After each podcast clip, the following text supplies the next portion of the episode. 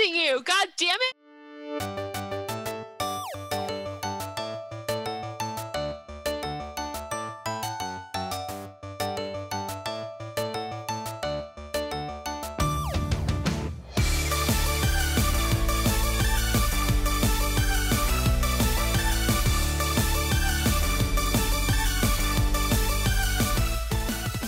Hello and welcome to No Refunds. My name is Dwight, and joining me this week is Alex. Und.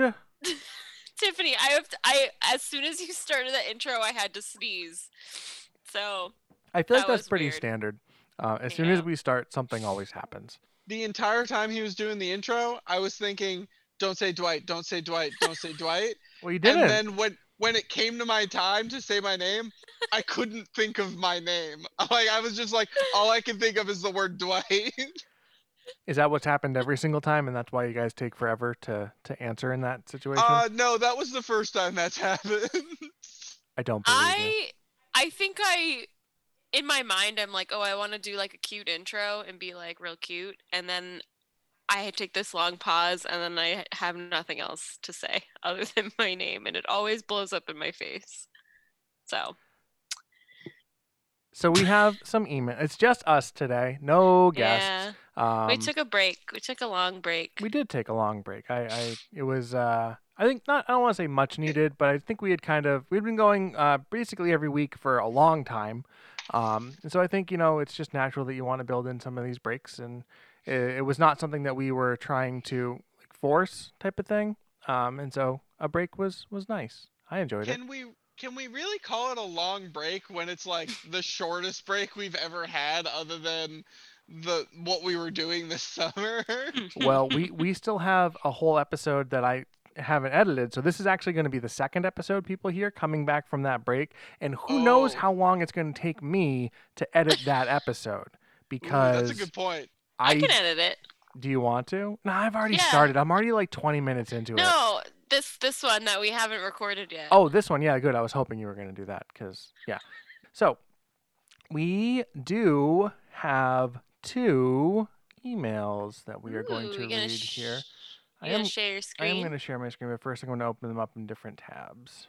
Ooh. Email. I love emails. Uh, Give me those emails. Give me those sweet, sweet emails, baby. so our first email is from Jess, according to the title. Oh. Uh, and Jess writes, No, I'm not bored. No, I don't want to replace Tiffany on the show. However, unlike Alex, I do know how to edit podcasts. So I mean, pause for effect, three dots, pause for effect. Just saying, or whatever. Thank you, Jesse. I would just like to say it seems like Jesse's gunning for my spot on the podcast. And And maybe mine. that is deeply offensive. I think he's gunning for No. mine too. I think he's just trying He's to replace us in general. I think he's he literally explicitly said in the in the body Oh, of this yeah. that he's not gunning for Tiffany's spot. But he is gunning Yeah. for yours. That is literal text of this email. Like But that's, not even what somebody- subtext. That's just text. But that's what somebody says when they want you to think that they're not coming for you. No, I'm not Uh. coming for you. Yeah, I didn't read that Mm. as like as like sarcastic. I Hmm. read that as I just want to make it clear because we probably said that Jesse was trying to replace you. I don't even remember what we said. It's been like three years or something. Um, but let's be honest, I forget about what we talk about on the podcast the moment we finish. So Yep. we could have recorded this yesterday and I still wouldn't know. He, I, we probably said something about how Jesse wanted to replace you, and then he was saying, "No, I don't want to replace you. I do want to replace Alex, though." So I just don't remember the contact. Like any of these stream of consciousness emails, I'm like, I don't remember same, what this was referring to.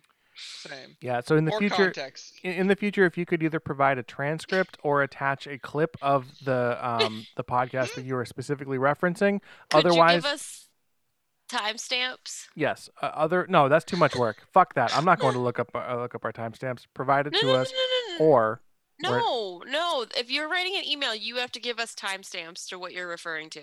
That's fair. I'm not going to look up our old episodes to see what those timestamps are referring to. I'm asking for a Uh, transcript or No, that's what I'm saying. The person emailing has to give us those timestamps. They Yes. have to be like from this time to this time. And I am now telling you, I'm not going to then take those timestamps and go and look at our episode and find that Oh, time. Oh, I see what you're saying. This is like Abbott and Costello. oh my god.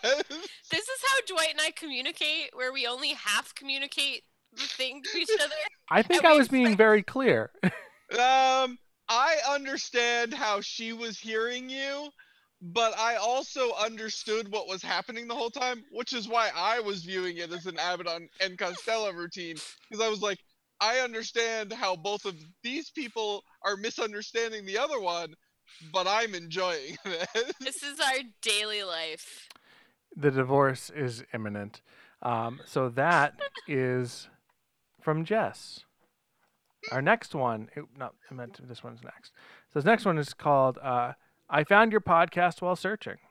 Uh, I've been searching through a ton of podcasts to find active hosts and just came across your show, No Refunds, and wanted to invite you to join Podmatch for free.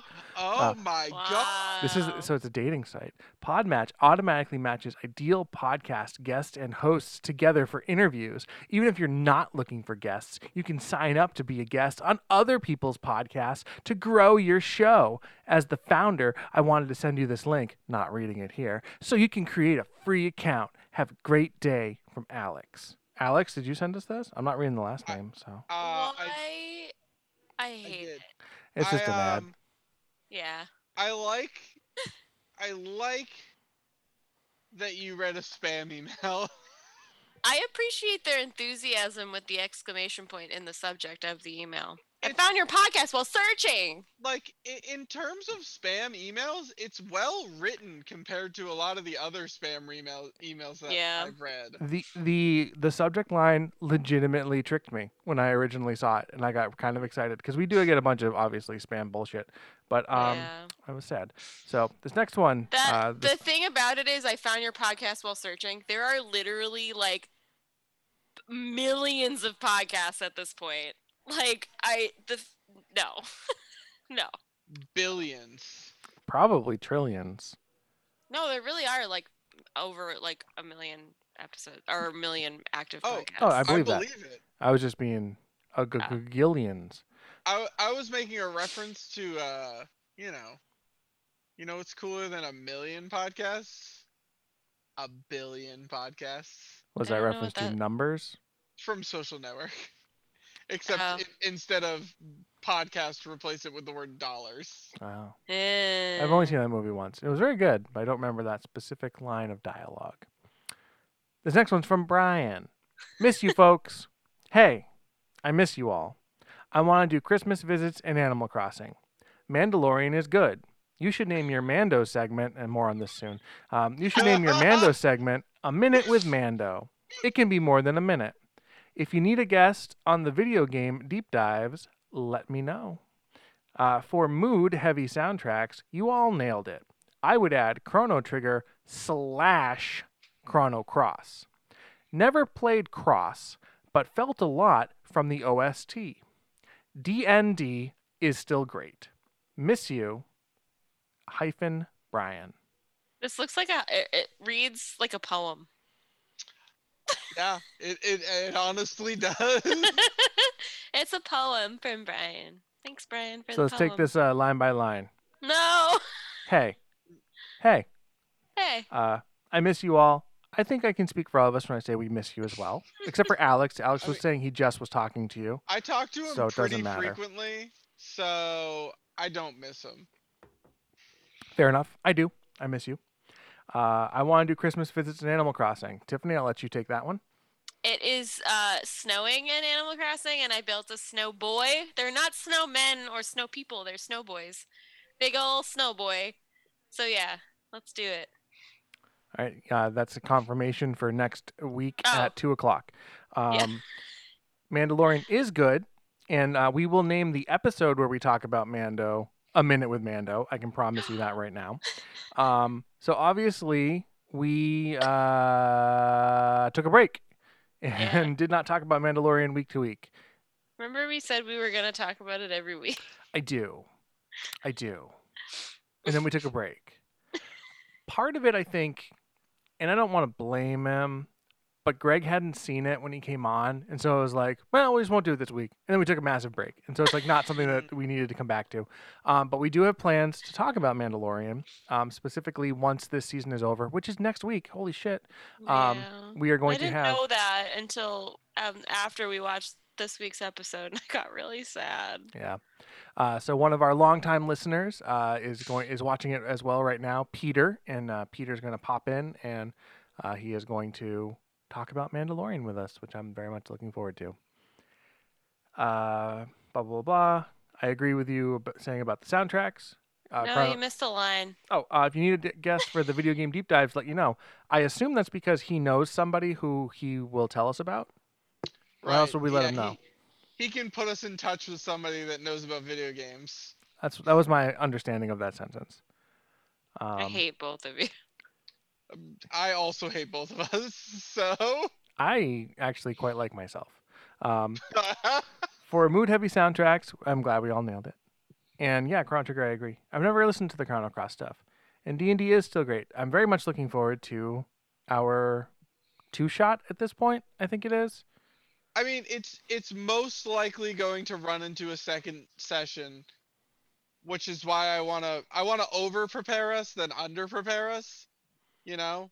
Well, if we finish So- it in one session now, I'm going to be quite disappointed. I, I was gonna say I was tricked. I signed up for a one shot, Well, a one time. I know one okay. shot doesn't mean one day, I, I but will ma- I, I will make feel it- like I was tricked. I, I will make it clear to you. One shot usually means like a seven or eight hour Yeah. like go. Yeah. I wanted to split it up because I didn't think that you would want to do something for that long in one sitting, which is Ah. why it ended up becoming well, not just you. It was Yeah. like you, Kat, Gina, people Yeah. that are not used to that sort of thing. Billy and I talked about it. We were like, if it's gonna start running more than six hours, we should just split it in half. Mm. So that's why I'm like, we could finish it in one go, but if we haven't reached a certain point by the end of our first day, we're just gonna we we've already set it up that we have a way to tie it off and finish it on another day. Got So, it. I still feel like I was tricked, but I appreciate you looking out for my sanity, That's my attention span. I, I think Gina would be fine with it. She's done like 10 hour sessions with us before. Uh, not without like a massive break. Like I guess. the the few times we did really long sessions, we took like a one and a half to two hour break in the middle. That's true. That's very true. Um, I think I think uh, only insane people would want to do like um, an eight to ten hour thing, which would be like most of the people that I invited, but not all of them. Not me. I was say most of our group, if I'm not mistaken, because most of our group is Tiffany, Gina, and Kat. So Right. that'll do it. I think I think even Brian would want a break, like a long break, if we were going for like ten hours. But like my group wouldn't give a shit, which is like Kyle, Corey, Calvin. Like none of these people care. They're just like, yeah, put me in. I'm there the whole time. Put me in, coach. Uh, but yeah, I'm, stamina I'm super minutes. excited for the the winter themed one shot. Are you guys? Are you and Billy gonna stream it or? No. Oh, okay. Fair enough. I thought there was plans to do that at one point, but we talked about it, but no, we we don't really want to do that. That makes me feel better. It's just our little world. We're just gonna hang out and have a good time. totally understandable. I'll stop streaming too. Right now. Uh, we don't want you to stop streaming. right Oh now. wait, right now? I don't Yeah. think you're actually streaming. Or else you wouldn't have read Jesse's full name and phone number. Or would I he? don't know. have? Chat. Should I should I tell them that I'm streaming? I miss chat. How are they doing? They're all they're all dead. What? miss- I miss them. We've been dead the whole time. Oh, we're Bruce Willis at the end of the Sixth Sense. You got it. Fuck. So what have you guys been up to? What do you guys want to talk about? What's going on? I know. I know Tiffany hates when we have her start, Yep, I do. so I'm going to start. But know that you're going to be involved very quickly, Tiffany. Okay, thank you. I just don't like to start. I need I need direction. So yesterday um was the game awards which i watched with brian uh, and corey. We hung out in discord and we watched the game awards which is something that i never usually watch but given the fact that we're in quarantine and like i had nothing better to do i threw it on my other monitor while i was playing a video game. Um, and i watched the game awards which I really don't care about the awards at the Game Awards because I think the Game Awards are a whole lot bunch of bullshit and I don't care. But the Game Awards have mostly just become like two to three hours of advertising for new and upcoming games. They play this fucking same graphic every five minutes that is world premiere. Like everything isn't a world premiere that happens there, which is, I think, really silly. But there is a lot of fun and cool stuff that they show every year. And a lot of the stuff is you know drops the moment they announce it which i've always found to be a really fun um, idea marketing like guerrilla marketing kind of thing where it's like hey here's a new game that you guys didn't even know about and you can play it right now. Cool. So um I don't know if you guys watched any of the Some of them. any of the game awards or saw any of the stuff there. We watched like an hour and a half of it. Was there anything that you guys saw that you were excited about? Uh, the only thing that stuck with me is the new Smash Brothers character. That's that's really it. Everything else, um, I do not remember, so I guess I don't It's- care about it. It's it's really interesting because as I was watching it, a lot of the stuff Brian was like, "Oh, they're bringing that game back. Oh, they're bringing that game back," and I was like, "I've never heard of any of this shit." And he was like, "Oh, a lot of the stuff is like Xbox 360 um, IPs that they were like either remastering or making a new version of." And I was like, "That's actually really cool because Xbox 360 was the last time Xbox was good. Fight me." Um, so it was interesting looking at it from that lens. The the Smash reveal was cool. Like at first I was like, "Man, that's so exciting." And I'm still kind of like that's exciting, but I'm also we've had this talk like a billion times. I don't want more sword fighters in my game, but I also really like Sephiroth and I feel like they can make him a really unique sword fighter other than that, there was only one other game that I was I was interested in. But if you want to talk about the Sephiroth, Yeah, thing, well, the, the the Smash reveal is interesting because um, when they announced Ultimate in general, uh, one of the the big like so in the Everyone is Here trailer, it was like, oh, everyone's here, but but Cloud's not going to be here. They're not going to really bring Cloud back um, because apparently it was pulling teeth to get Square Enix to sign off on having Cloud come back. So the fact that they this is the first third party DLC character um, from a previously existing franchise that is not an Echo. So um, Oh. it, it's it's two solely original characters from a third party, which is very cool in and of That's itself. awesome. And um, the fact that it's a Final Fantasy character, like I said, is is crazy because Final Fantasy has been like notoriously tight with their IPs. eh, Or Square Yep. has been really tight with their IPs, and um, I guess Final Fantasy in general, because like there's only two Final Fantasy music tracks in the entire game, compared to every every other third party has like ten to fifty. Like they have a fuck ton- like when they when Persona, um, when Joker was added in Persona, I want to say there was like thirty tracks that got added. It was some astronomically huge number. Um, so the fact that it's another Final Fantasy character is like I was not expecting that at all. This is like Yep. nobody predicted this, which is in and of itself very cool. Um, I- so I'm looking forward to it. personally, like I find it very exciting from that aspect that like Square allowed them to have another character for Smash. personally, I would have liked to have seen someone like Tifa instead, because I feel like her brawly style would have been fun and fit the the Smash like fighting game style more. Mhm. But just the idea of having another Final Fantasy VII character is pretty cool. I, I, I don't disagree with you um, in terms of I'm sure there are other more interesting characters within Final Fantasy. I would have preferred like Black Mage or just like any um, you know a, a six character or a five character Yeah. or a four character. Like I would have loved Uh, to see like an old school like interpretation Oh, of an old character. That'd be awesome. Yep. Even like making like fucking like the original party and like you can like downbeat to switch between all the characters and they're they're, they're fucking actually pixels. Like that would be so cool. But That would have been awesome. I, I I get why they did another Final Fantasy VII character. The the remake just came out. Final Fantasy VII is the biggest Final Fantasy game of all time, and Yep. Sephiroth is I'm probably saying the name wrong, but he is unarguably the second most iconic thing from that game. Cloud being the first, so it makes sense. I, I get this decision. I, I understand it. I'm not happy. I would have liked something else, but I'm cool with it. Tiffany. What about and hear me out? A chocobo. Yeah. A, a, a, Moog- a Moogle riding a chocobo. That's what I want. It's the only thing I know about Final Fantasy. Yeah. And they're just dudes with big ass swords. There, there's a and bunch of in, with big ass swords. there's a bunch of interesting stuff you can do with it, but yeah, we'll go with, With a Sephiroth. chocobo? With anything, like the I IP want a is, chocobo is just kicking people in the face. the IP is endless. It's crazy. yeah. but Um, the, Sephiroth's fun.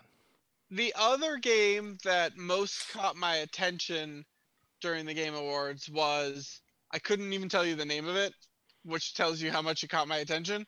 But it is from the same developers or from the same programmers, I guess, as Left 4 Dead. Uh, it's Turtle Rock, right?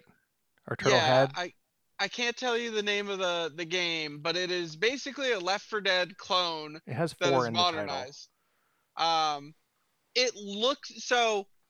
When I was talking to Brian about it, like as they were revealing it, I was like, I'm cautiously optimistic because this reminds me of the ukulele situation where I'm seeing basically a clone of something that I love from the same developers that made the original, but I don't want to put too much stock in that because ukulele was a bit of a dud for me and I don't want to get excited and think this is the next Left 4 Dead and it's gonna be another dud for me, you know? Yeah. Back 4 Blood is what it's called, Back 4 Blood with a four in the middle. obviously. um, yeah, I, I can understand that. Um, there ha- this isn't the this isn't even the second time this has happened. Um, this actually happened relatively recently with I forget the name of the gentleman, but he the the original creator of Symphony of the Night, um, just recently made Bloodstained, Ritual of the Moon or something like that, or Curse of the Moon, something like that. Um, so I mean, like this is like kind of a thing right now. Is like Mhm. um, developers. Oh, so did fucking Kenji Inafune with um, Mighty Number Nine, which was also Yep. hot hot garbage. Um, so this is kind of like a thing where like uh, original developers have like kind of shifted over and been like, "Uh, if we don't have control over our IPs anymore, we're just gonna copy paste it with a new Right. title um, or a different dot exe. Spiritual successor, Yeah, quote Uh, which is fine. Um, I don't know. I never played enough of Left 4 Dead uh, to know what I'm talking about with it. Uh, it looks functionally the same in terms of like there's a big sticky thing that fights you and blows up and a bunch of zombies. Tiffany was saying that uh, this is the type of game she actually would want to play. Well, I I know nothing about Left 4 Dead other than there are zombies, and then like we were watching the the trailer or the world premiere, and I'm like, is that what you do? You just run around and shoot zombies? I'm like, I can get behind that. Yeah, so for those of you who don't know what Left 4 Dead is, I have no I idea what it is. I guess I I remember every time we start talking about something and we get into a conversation, that email from Judd like rings in my head where it's just like, fuck, we never actually started to talk about like background and I feel bad. So Judd, I hope you are listening and know that I constantly feel bad because of you. I'm pretty sure he knows what Left 4 Dead is, but for I don't know what it is, so tell Tiffany, me who doesn't it know what it is. Right. I, I don't- I'm not zombies. That's I'm it. not saying specifically that Judd doesn't know what we're talking about. It's just Judd was the one that brought that concept up to, to us in an email. Sorry. Um, so for those of you who don't know what Left 4 Dead is, it was a insert year here, um, what 2004. I think I was in college. I want to say it was like 2006. Who fucking knows? It's, impo- it's impossible to know the answer. was the first Left 4 Dead. Um, so Left 4 Dead was a uh, game made by Valve, which was a four-player multiplayer um, zombie survival game. It, it was a co-op campaign though, so there were different scenarios, is what I will call it, where you play through from almost like a movie perspective. 2008 was the first one? Wow. That seems way later than I thought. Um, so you play through almost like a movie concept. So one of them, you guys start in a hotel, and um, the survivors are on the roof of a hotel, and they're trying to get through a shopping mall to get to the end where Oh. they're going to be rescued by the army or something. Like Dawn of the Dead. yeah, basically Or yeah. basically. And then one of movie. one of them is you start in uh, on like the highway outside of an amusement park, and you need to make it all the way through the amusement park to the like stage where they do like stuff, and a helicopter is gonna come pick you up, that sort of stuff. Um, so each one is kind of broken down into those segments, but there's the same four characters in every one, and it's about fighting the zombies to get through to your survival point. Um, it's a really fun game that had a lot of really unique characters and unique uh, enemies. It was a lot of fun in terms of co-op because it requires a lot of coordination. Um, because of the way there are special zombies that would like grab you in specific ways that you couldn't break out of without your friend's help. So it was like uh, you know, you'd hear that it was a lot about the sound design. It's like I hear a boomer, so I tell everyone to like back up so I can shoot it, that sort of thing. So if it is the same amount of fun as Left 4 Dead, what was this? Back 4 Blood? Was that what it was called?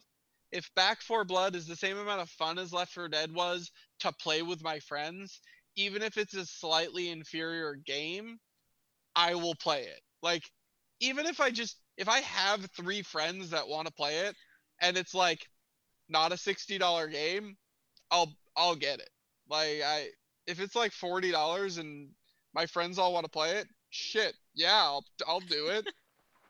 I think this is absolutely going to be a forty dollar game, and with it being created by the original developers, um, or the original team members from Valve. Like I said, I think it's Right. called like Turtlehead that's doing it right now. Um, I don't see why they wouldn't have the uh, support and like the legs in this uh, to keep it going. Even something like um, that Star Wars Squadrons game, which just came out, which is also a forty dollar budget game. Um, the Yep. developers are still constantly adding stuff to it. So as long as it's like a labor of love, which this one clearly is, I don't foresee that being an issue. Yep. Um, and and Left 4 Dead is interesting because it came out like right in the middle of like a zombie boom. Um, it, I miss Like- the zombie boom. I a lot of people don't. Um, I I- do. That's my favorite. I, I know. Uh, I feel like it really got kicked into high gear with um, uh, Dead Rising, which was the the Xbox 360 game, um, also by Kenji Inafune. Uh, that like you know it was in the mall with like oh there's like 5,000 zombies on screen at a time, and it, it was like revolutionary. Um, it was like the the I amount of of persistent uh, zombies was uh, supposed to be like really groundbreaking. Uh, to the point ideal. to the point when the Wii version came out and it could only handle like five zombies on screen at a time, people were like, "Well, what's the fucking point?" Um, Sounds like my dream. 5,000 zombies on screen at one time. But Left 4 Dead, yeah, it, I don't know. I never played it, but I've heard amazing things, so that'll be fun. I've played a lot of Left 4 Dead. Between Left 4 Dead and Left 4 Dead 2, like I played the shit out of both on my Xbox 360, and then I got them both on PC. And my friends and I still play Left 4 Dead 2 to this day. So like, it's crazy that that's a thing. And they just released a patch for Left 4 Dead 2, like a an actual new DLC um, free update, which was fun. That's awesome. I think Yeah. Brian gifted me Left 4 Dead 1 or 2, I forget, and we never played it together. So, Well, if That's you have it, if you ever want to play, I'm your man. Probably not, but good to know. Okay, well. Um, so speaking of things that were announced or revealed yesterday, Ooh, good segue. I'm segueing to you. I know. I'm ready Okay. for it. I'm ready. okay, cool. I don't know what to say, but oh wait, is are you done segueing? I, I like that. Good segue. I'm ready. Uh, I, I didn't know if you were done with your segue. no, that that was it. I was just Oh, kind of okay. like I was softball pitching it to you. Leave all Oh. of this in, please. Got it. So apparently yesterday, uh, Dwight and I, while watching the Game Awards, all this like Star Wars news and Marvel news kept coming in, and we were like, "What the fuck is happening?" But apparently yesterday was like Disney Investors Day. I don't know the full context of that because I don't pay attention to stuff on the internet. Um, but it's ju- it was just basically a big reveal of all of the stuff coming up in the next five to 10 years i don't really know the timeline there's just a bunch of stuff that's coming out in the next um the next few years for disney plus um i think there was some stuff they announced for hulu fx i don't know they own everything now um but yeah the the, the it, i don't even know where to start because there was so much information that was dropped um but star wars was the first thing that caught our attention. Um, they're doing an Ahsoka show. They're doing. They're bringing back uh, Obi Wan. Um, the show that was was it was it going to be a movie or a show, and that got like what I- was? Did we figure that out? I, I think it was rumored to be a movie, and then when Disney Plus was announced, they were like, "Oh, it's going to be a show," because like Solo was a movie. Um, and I think around that time, the people thought that Obi Wan was going to be a thing, or they like wanted it to be a thing, basically. I I thought they they announced Obi Wan as a show at their last one of these. I thought. They did. and then I'm, they um, said that I'm it talking was like prior to that, people wanted like, like- an Obi Wan oh, movie. okay. Yeah, but then there was a point where that was out, and then they were like, "No, this is like put on hold indefinitely." Um, I'm not sure of the timelines, but that got announced. Hayden Christensen is coming back. Sorry if this is spoilers. Like this is all over the internet. There's no way to avoid this. This is not spoilers. Um, they're doing uh, what's the movie that Patty Jenkins is directing? A, a Rogue Squadron. movie. Rogue Squadron, which is Um, which is massive news because Rogue Squadron is you know the squadron from the video games, and uh, and I think it's been in other stuff as well. But it's it's the Rogue Squadron is the squadron that Luke forms after uh, A New Hope, and so it's like his elite strike force that goes around fucking things up. So it Rogue Squadron rules. I'm I'm very so excited there's for like Patty Jenkins to do a Rogue Squadron movie. and I'm just like glossing over this because there was so much stuff. And like Alex, I know you were texting earlier about like the hype cycle. Honestly, like I'm having a hard time getting excited for things that are happening like five years from now, four years Right. from now. I'm like, Yeah. tell me, like, I'm not. It's gonna be great. no, I, and, and I'm not saying that it's not going to be great. And like, The Mandalorian has been fucking incredible, and we'll talk about that later in a couple episodes. But like, I have a hard time being like, hey, hey, an Obi Wan show, and I don't know when, when it's coming out, but it's like, oh, coming out in 20, 2024, and I'm like, fuck, we're not even out of 2020 yet. Like, tell me when it's closer. I just don't. I don't have time for all of this like information, and it's like it, it's really really hard.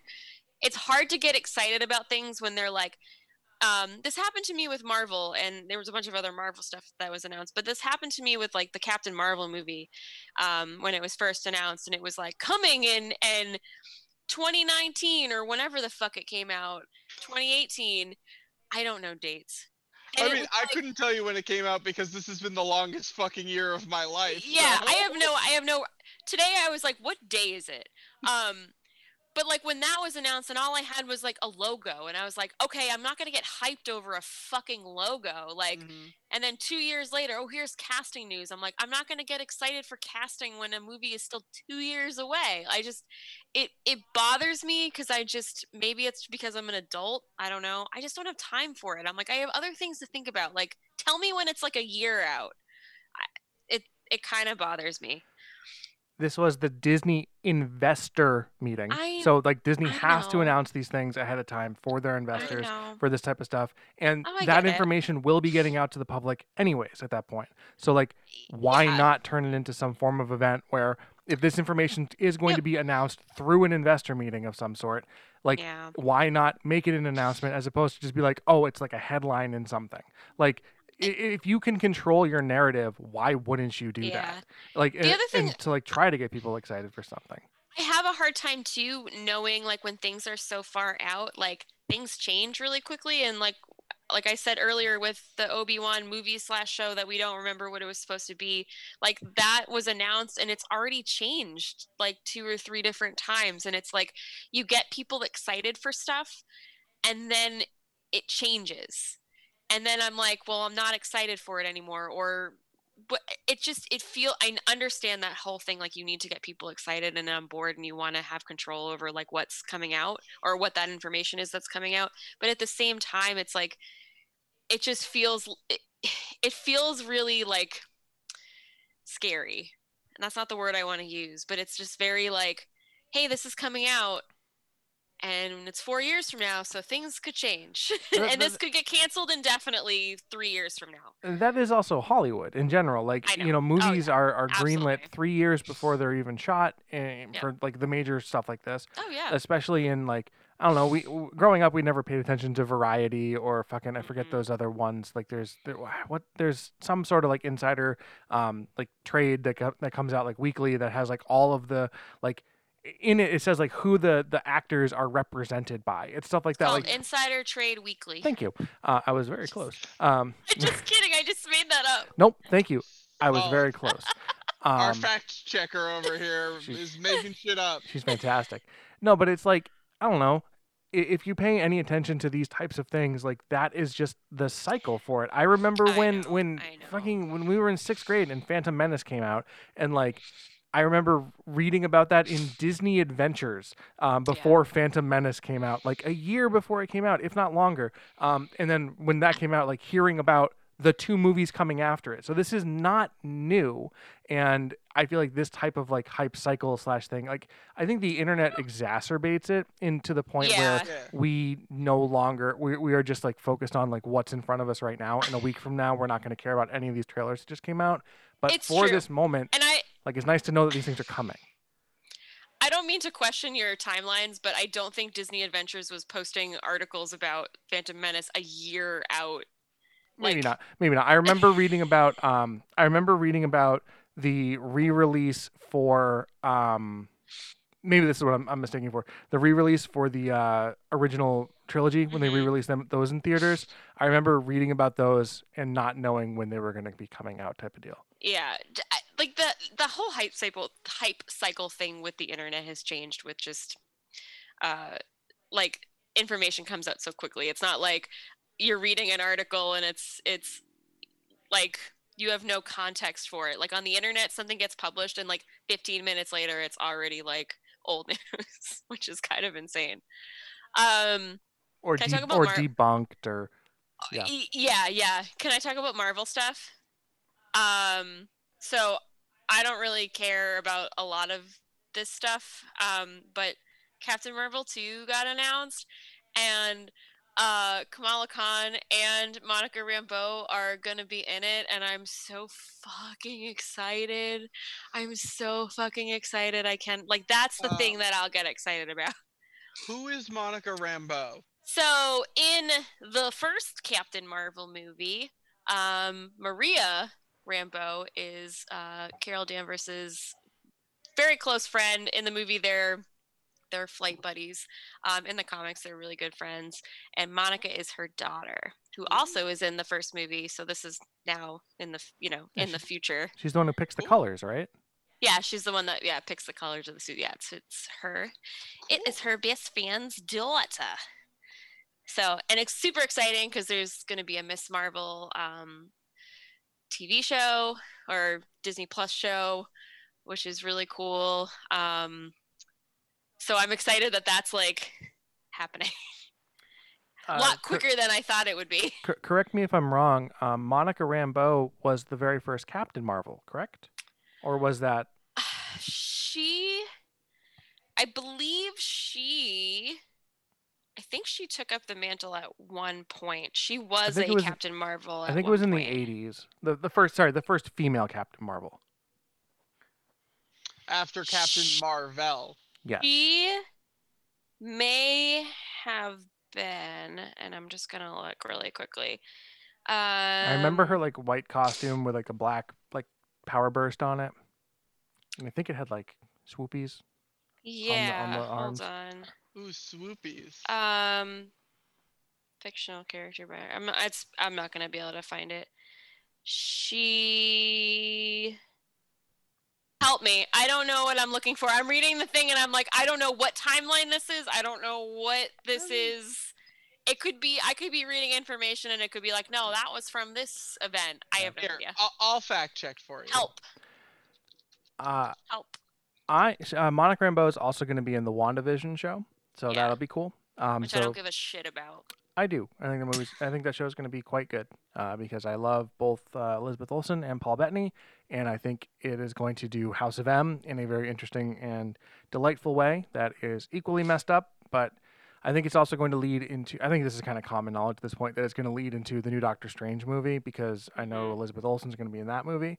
So people are suggesting that what happens in the show is going to fall out into the film with her being like a villain. Can I can I make a comment about this too? Is that now I'm afraid we're running into this thing with the comics, and I've stopped reading comics because it got overwhelming. Are we finally getting to the point where if you haven't watched every single one of these Disney Plus shows going forward, are you going to be missing out on key elements of the Marvel Cinematic Universe? Is it now going to be a thing where I have to watch Loki and I have to watch Falcon and Winter Soldier and I have to watch WandaVision even though I don't fucking want to and I'm going to have to watch all this stuff and and then the movies also. Well, first of all, That- through God, all things are possible. So jot that down. Uh, So jot that down. Second, um, I don't think if they if the movie makers do their jobs right, you will not have to watch anything else. I would imagine um, everything that is either referenced or comes from the shows um, will just be like a neat little Easter egg for the people who are in the know. I think that like Mhm. somebody who shows up will either be explained or it won't be like so forefronty that you need to know every little intimate detail about them. Um, something like a good example of this is in um, The Mandalorian right now, which like it has I was just going to use Mandalorian as an example. in spoiler alert for the current Mandalorian, in this current season of The Mandalorian, there are so many callbacks to things that happened in the movies, um, Mhm. specifically like the stuff with like Boba Fett. Uh, Yep. And Where? i- exactly where is Boba Fett? And so like if you hadn't seen all the other stuff, you would be lost. We have, but they're uh, you wouldn't be lost though because they are being like very like you just know that this guy is awesome and he's like a Right. badass who has something else. And it's not important to know all of this backstory. Same thing with the like the Ahsoka Tano stuff. Um like talking about like oh who's Thrawn and and all this other like they're like it doesn't matter how she got her lightsabers but like if you know what her lightsabers mean it's a cool thing. Like I Mandalorian in and of itself has given me hope for all of the uh, Disney properties, specifically on Disney Plus, that are going to be coming out in the future. Um, would you say it's given you a new hope? I would not. I would not. I would say it's given me a revenge of the hope. Um, so the like we watched the trailers for Loki um, and uh, Captain uh, Captain Falcon or Falcon Captain Falcon uh, Falcon and the Winter Soldier or whatever it's called. Um, th- those two trailers in and of themselves disney is clearly throwing so much fucking money at this stuff they, they Yeah, look yeah. amazing um, and if that's the production quality of the stuff that we're going to be getting on fucking disney plus i am so excited for whatever stories they want to tell with these characters that i love uh, yeah, well, the prices are going up. are they already That got Yeah. announced today. oh, Yeah, didn't see I- that I was gonna Yeah, ask, they they swept that under. I was gonna ask like how long do you think before Disney Plus becomes as expensive as like all the other services? Because you you know like Netflix has slowly been creeping up over the years. hmm So has Hulu. But I I feel like Disney Plus is gonna start increasing at a at a faster rate to catch up to the other services because it's a premium service and they're putting out like premium content Yeah. like HBO levels of of uh what's the word I'm looking for uh like visual style yeah, and production like, value. produ- production value thank you Welcome. because I can words right now yeah, um So like I have a feeling that that what it it went up to eight dollars a month. It'll probably go up to like ten dollars a month pretty quickly, and by the end of next year it'll be like twelve dollars a month. I don't know. Uh, I honestly don't even know how much I pay for it, which is probably like one of the most privileged things I've ever said. But like because we have the the Hulu Disney Plus package, so it's Yep. just like fifteen bucks or something like that, and it's for both of them. So I I don't know. it's cheaper than that because I think they were talking about it going up to 14 bucks. Oh, then there we go. So I, I like don't even so know don't what my combined price really is. It's just in that comes Right. out of my account every month. um, I am excited. I like I. yeah. I when- don't when believe it you. comes To, when it comes to things like this, um, especially like every time, because you know, Disney does this every year. Well, Mhm. It, it, it happens all the time where I see a fucking huge graphic of just a bunch of logos, or uh, they used to do it where it was like on a, a timeline Yep. where it was literally this this is how things are going to be released which it was always like I'd look at it and be like cool and then forget about it.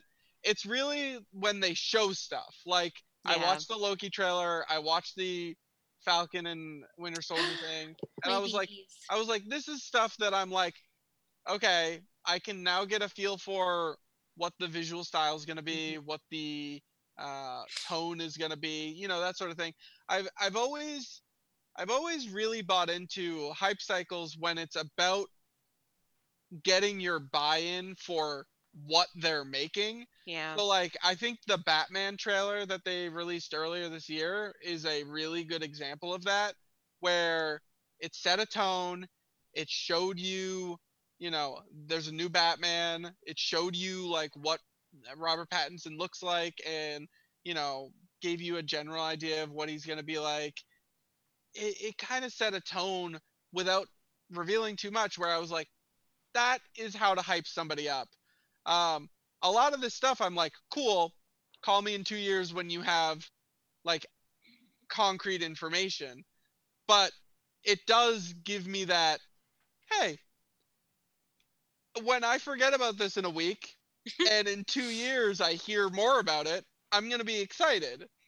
But I I don't understand the knee jerk reaction. And this is just me. Like, I under, I understand that people have this reaction, and I'm not saying that it's invalid, but I don't, I can't have that reaction of, like, oh my god, I need to, I need to know more about this immediately. I'm just like, you know what? When it happens, it happens, and I'll be excited then.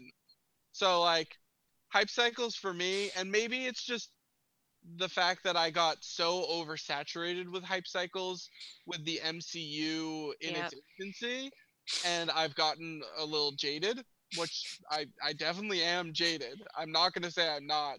I I also feel like I'm over oversaturated with like um like specifically superhero hype cycles. So like I I'm excited for some of this stuff, but it's more of the stuff that's on the forefront of being released, if that makes sense. That's how I feel about it. Like, give it to me when you have a real trailer and not a teaser for the teaser. Give me like, hey, this movie's coming out in three months. Oh, okay. now let me get excited for. I don't have time to be excited for everything that comes out. I- Dwight. and I, I understand what you guys are saying. It's, it's just one of those things where it's like, I, I think this goes back to what I was talking about earlier, where it's like, would you rather it be coming from like a semi-hype situation, or would you rather just hear about it like through a headline in like a trade magazine? Like A in terms you'd rather hear it. Okay, Yeah, I don't see, want. I don't care about the internet and their fake hype. because their, I, I I don't think that it is realistic anymore, at least for the way that information is is um uh passed passed around. That like I would have found out about Christian Bale being cast as Gorr the God Butcher through some other um means other than seeing him for the first time in a trailer. It's not 1998 anymore. It's not like you know y Ah. y things like that just don't last until um uh, until release at all. That's not what I'm saying. Like, wait till release. I just, I'm talking about until the trailer comes out. Like like things like like like a casting announcement or even like um like they announced that like Kang is going to be the villain in the new Ant-Man movie. like that's like there's a casting announcement for that. that I don't necessarily want to hear that news. I'm just saying I'm not going to get excited about it until there's like like I'm with Alex. Like give me the proof of stuff. Like yesterday I went on and I was like, "Oh, cool, here's a thing for Miss Marvel." And there and it was just like a like a sizzle reel being like Miss Marvel is. I'm like, "I know who she is. I want to see a costume. I want to see her in action. I don't care about the hype before the hype. Like I want to see it." Um and so that's cool that's casting stuff but i'm still i'm not ex- i don't i i keep saying i don't have time to be excited about it like i don't have time for it and i it's just there's so much of it. Every day there's something new for me to be excited about and it's like Well- it's really really overwhelming. I I think the the hype cycle has become a thing that's about a trail of breadcrumbs to slowly over over like 5 years hype you up for a movie. It's not they don't want to drop everything at once, which used to be kind of a norm at least yeah. from my perspective in like the late 90s early 2000s and that might have just been me being young and not plugged into the uh you know the know-how or the infancy of the internet. Um but i i used to like immediately get hyped for something when that would happen but now it's uh you know first you get an announcement that's literally just we're making this and you get a title so sometimes that's Yeah. literally all you get and and then you know a few uh there'll be months that go by where it's like this person is rumored to be directing this person is rumored to be directing where it slowly cycles through and it's i think it's a uh, calculated marketing strategy Yeah. to always keep it in the the like uh background of your mind so people don't forget about something and that they are always a little hyped for it you know? So they're always going to tease a little bit of information. They don't want to announce everything at once and then give you like nine months drought of no information because then you you forget about it or the the you know masses forget about it. Yeah. But But what are you supposed to do then? Like, just uh, uh, I, I I mean this sincerely. Like, are you just supposed to like ignore all the news, or yeah like just like like at that point, like why? I don't know. It just seems like one of those things where it's like if you're not. I don't want people telling me that i have to get hyped about something You don't, but if Uh, someone does get hyped, is. it's not nice but to be that's to be what a it dick feels about it. Feels like sometimes. It feels like, oh, don't you want to be excited for this? Like, no, I'm not yet. Sorry. I guess those are just people who have fallen to the hype train, which is uh, that makes them stupid and uh, weak. Well, no- choo choo. nobody's- Let them take the. They can take the hype train away. I'm not Choo-choo. saying people that fall for the hype train are stupid and weak. I'm just like I just don't get that gut reaction. I like I I don't have that reaction to to it. And like I don't I just feel like for me personally it takes a lot of effort for me to be hyped for something like that. I guess is is really Yep.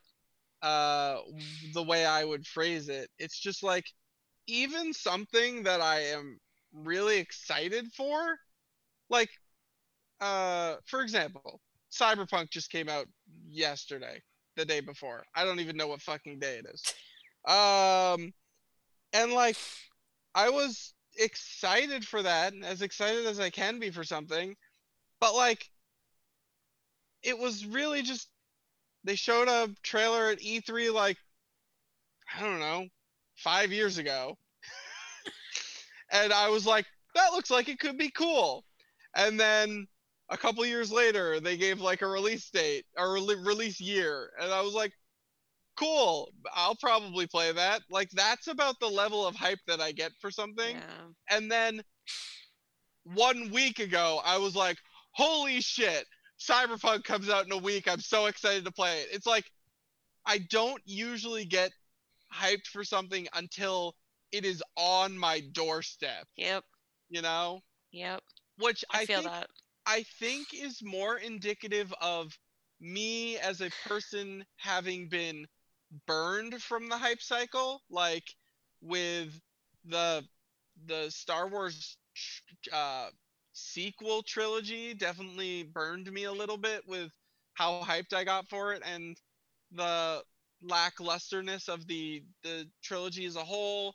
You know, uh, a lot of the later MCU movies from the first, uh, whatever you call it, uh, super event. um, but like a lot of the later ones, you know, kind of burnt me on the on the hype cycle. So maybe it's just the fact that I have been burnt too much, and I'm just like, I I'm almost like I I don't want to use that analogy, but like the studios have emotionally abused me enough that I just don't want to buy into what they're selling me in in fear that what they're selling me isn't what I want. I I got that superhero burnout too, like pre it was like around the Captain Marvel time because even then I wasn't even excited for that because I was like, this is my favorite thing and I don't like it. Um, but there was a period of time where I'm like, I every movie I like I enjoyed it, but I was like, this is this process is exhausting. Mm-hmm. like I felt like there was a point where I'm like, I have to watch these now because I've invested so much. Uh, what is that, Dwight? What's that term? Sunken cost fallacy. Say that again. Sunken cost fallacy. Sunken cost fallacy. Thank you. Ooh. Um, where I had put so much time into the beginning of the the MCU and even with Star Wars, like I've you know I've started watching those movies when I was ten. Like mm-hmm. you put so much time into it, and you feel like you have to keep going, even though you're like, ah, that was okay, ah, that was okay, or I don't really care about this. And that's what I'm starting to feel again with all these announcements of shows, and I'm like, am I gonna have to watch all these? Like now I feel like I've invested all this time so far and like am i gonna miss stuff? Am i gonna like it it it's this weird blend of like not caring but also like the the fomo like am i gonna miss something really really big if i don't watch it? And then like it's it's like not i don't feel like i'm watching them because i enjoy it anymore. I feel like i'm watching these things because i have to. And it's kind of it's it's it's a weird feeling. Like I'm not excited about it. I just feel like, okay, this is coming out. I have to add this to my list and I have to watch this to make sure I'm like keeping up with the conversation. And it's exhausting. Being a nerd is hard. Dwight, I'm sorry we're so, tearing you yeah. apart. It's so, so mor- moral of the story is Tiffany and I hate ourselves so much that we can't enjoy things. And Dwight is a fun loving human being who actually likes things. I'm a sheep. I'm a sheep that can't think for myself. Wake up, sheep! that's that's what I've gotten out of this, and I, I and I'm no, a fool. I, am a fool for enjoying things and for looking forward to stuff. I I don't think that that is the the takeaway from this at all. but it's what I'm taking away. It's like the tone I'm, that, that is being like directed at, at, at me and people like me. It's not being directed at you. I'm uh, directing it at myself. I hate the hype cycle. I don't. If you get excited for it, more power to you. I am not going to participate in it. I I am not trying to say that people that like the hype cycle are are wrong. I'm just saying that that's not how I function. Like. It, it, it, is hard to like put forth something and and uh, everybody does this. I know i do this to people as well where it's like hey this this thing is coming out. I'm very excited for it. It's going to be very cool. And people's right. reactions to it's just like so like yeah. that that is like it's like a deflating feeling yeah, and yeah. and like that kind of sucks and so it's one of those things where it's like obviously you have to go find like those like like-minded people who want to talk about that type of mm-hmm. stuff with you right. which is clearly not this podcast so uh, that's fine i'm taking applications for my new podcast called fun time happiness and wow. uh, we start recording uh, five minutes after this one ends wow. Uh, no, I just am a jaded, terrible, miserable person who doesn't want anybody to have fun, and I don't like fun things, and I. I keep saying it. I don't have time for it. Like Dwight, you sit on the internet and you're like, "Oh, this is coming out and this news," and you're fo- you. Well, I that's just like the wa- things that I look at. Like it's just like you know, like that's what like floats to the top of my Yeah. Reddits, and that's what floats to the top of Mhm. like the things that I see on Facebook because the Yeah. algorithm tells me that I'm gonna Yep. like these things. And guess what? I do like these things, so I'm fine with it. Um, I'm not on Facebook. The only Reddit I look at is the all-time low subreddit, and that's about it.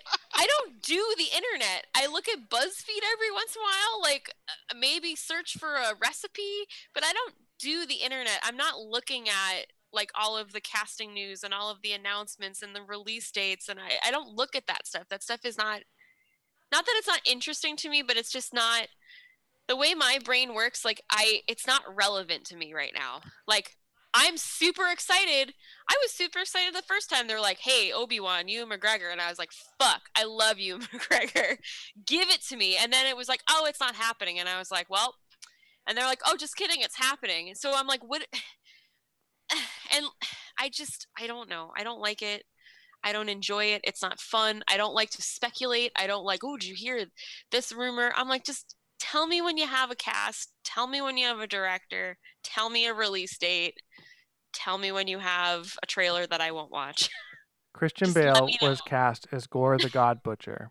Uh, Gorr the God Butcher is one of Thor's greatest enemies, and you got very so new. excited. Last I was night. so excited, and then everyone said that I was stupid, so I got not excited. No, Um, I got but really Gorr the God, Christian Bale, fucking, he's he's he's not a nobody. He's gonna be Gorr, and that means the Necroblade, which is amazing, and, and then they're gonna be doing Lady Thor with Jane Foster, and so like I can, it's gonna be so much fun. And Taika's back. It's gonna be a great movie.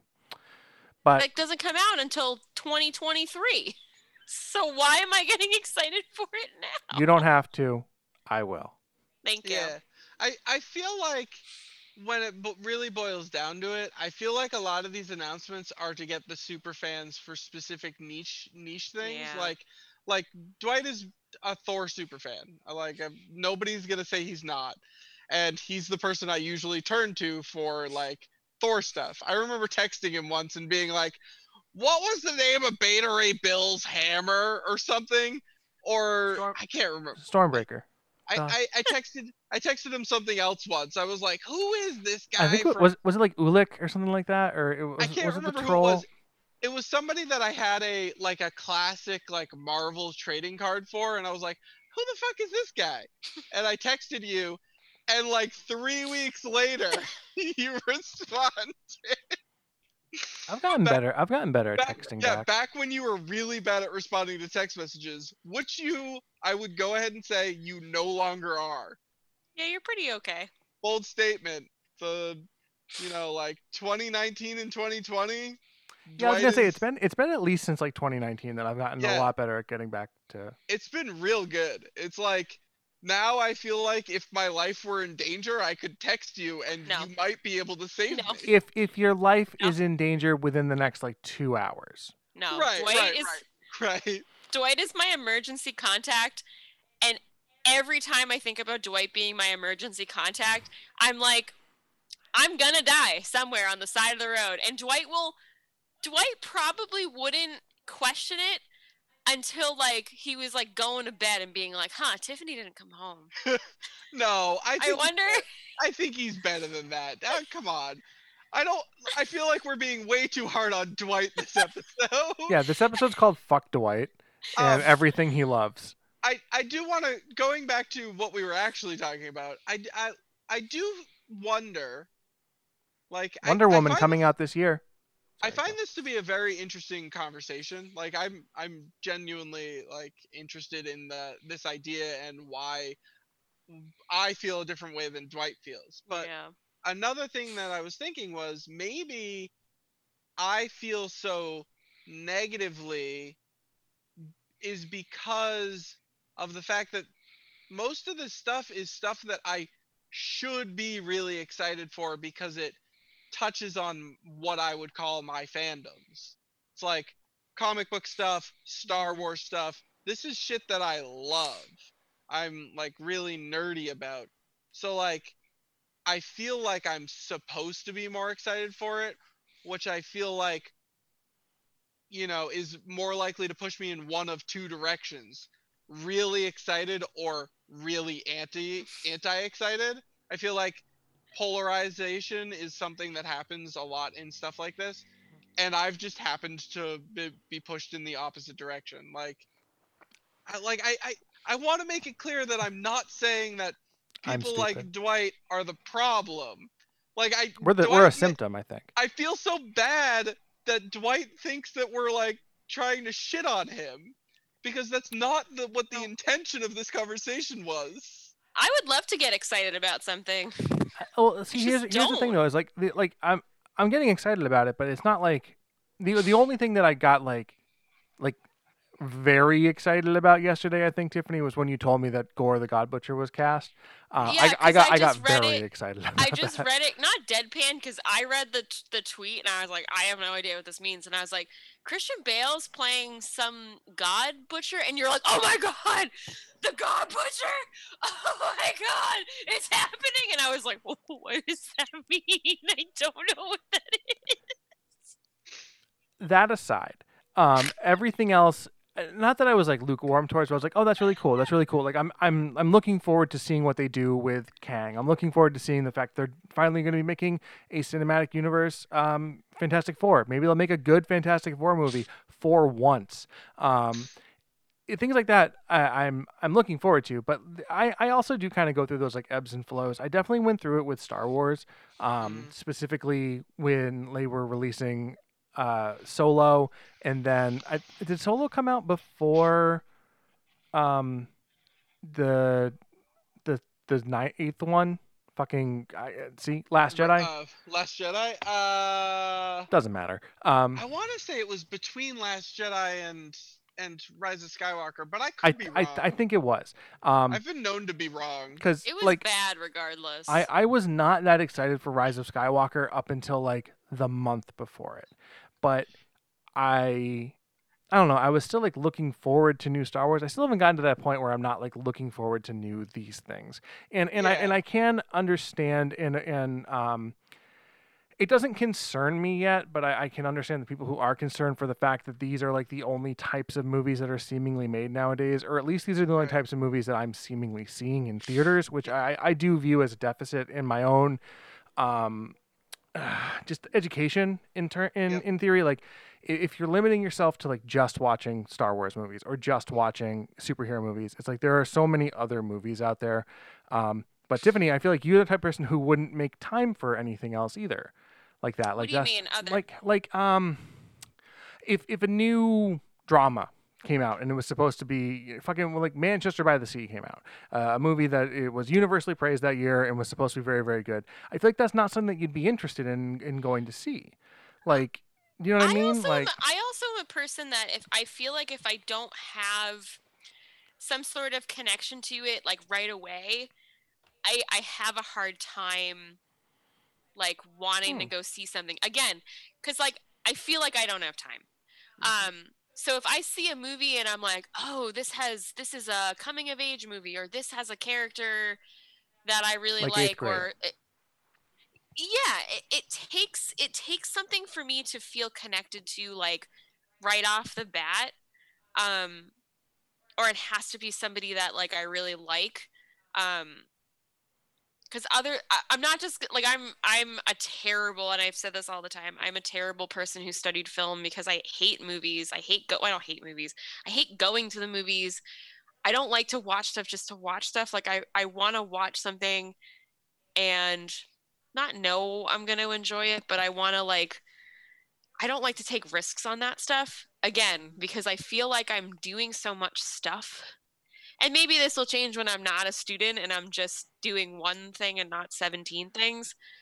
But I feel like I come home and I'm like, I don't want to waste two hours on a movie that like is just meh or a show that's just meh because that's now time that I don't get back that I didn't enjoy what I was doing and got nothing out of it. See, see, I, I'm almost the exact opposite Yeah, of you. yeah. I will watch literally anything because I like, I like the experience of being critical of anything. Like, Mhm. like being able to watch something and go, you know this was good this was bad like this, this is what i enjoyed about the movie this is what i didn't i i like having that experience and you know um fine tuning my my senses to know like from watching you know previews or reading reviews about something what i'm going to like you know um i feel like every movie i watch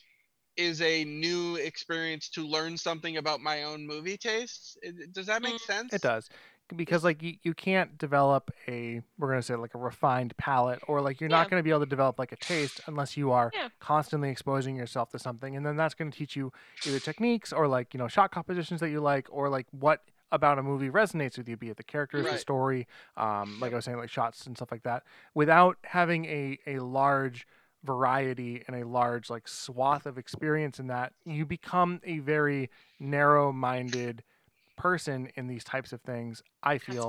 um like and that's where i think the people who like do get like overly excited for these types of hype cycles kind of breed um because i think they, they they tend to be Mhm. um you know it's like you really only watch like superhero movies uh which is like i said nothing something that i've, that I've become. But there's nothing wrong with that either, though. If that's if that's what you want to do, like I, we're all coming at it from a very different lens because we like Alex like watches a ton of film and knows you know pretty much as much as you can know about film theory without actually having gone to film school. And like Dwight and I went to film school, uh, ish.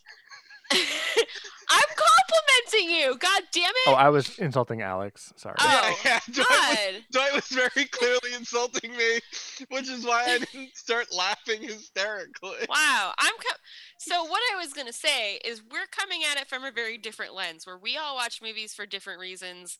Like I, you guys will make fun of me. I love characters. I love character arcs. Like some people like cinematography, some people like sound design. We're coming at it from those lenses where the average moviegoer is not. so I think it's it's and I totally understand what you're saying, Dwight, being like, oh, you need, you know, you're not refining your palate. I don't think the average person cares about Uh, learning about their tastes and and growing who they are as a watcher. I don't think that those people actually care. Or and if they do, they don't realize that they care. They're not seeking out different things intentionally. They're like, I like Ted 2. That's my favorite movie. That's all I want to watch is Seth MacFarlane movies and TV I- shows. Personally, like I, I think that's the beauty of, of film as an art form. You know, every single person is going at it with a different idea of what they want to take out of it, and each person because of your your different expectations everyone's going to have a slightly different reaction to what they're viewing. And uh, like to get really meta about it that's kind of like a big idea about what this podcast is about. It's Yep. us coming together to talk about our takeaways from a piece of media that we all consumed or something you know? Like when we all watched KSI TM uh, or Wonder Woman in theaters together, it was about Mhm. coming back and going, well, what did you guys enjoy about that? And like we each came away with something different. Or like when we talked about Bly Manor, Bly Manor is a yeah. great example of we each came away with like a huge, a completely different Mhm. takeaway, but we we all got to talk about it from a critical aspect and you know we like to talk about movies critically but Mhm. other people don't they they they go in with the just the expectation of being entertained for two Mhm. hours and if that's if that's what you're looking for i mean i'm not saying that's any lesser or better than what we're looking for but that's what does it for you and i think like that's the beauty of just art in general you know um That's why I get not upset. I don't get upset. I don't want to say the word upset, but Dwight being like, "Oh, you only like certain stuff," and like,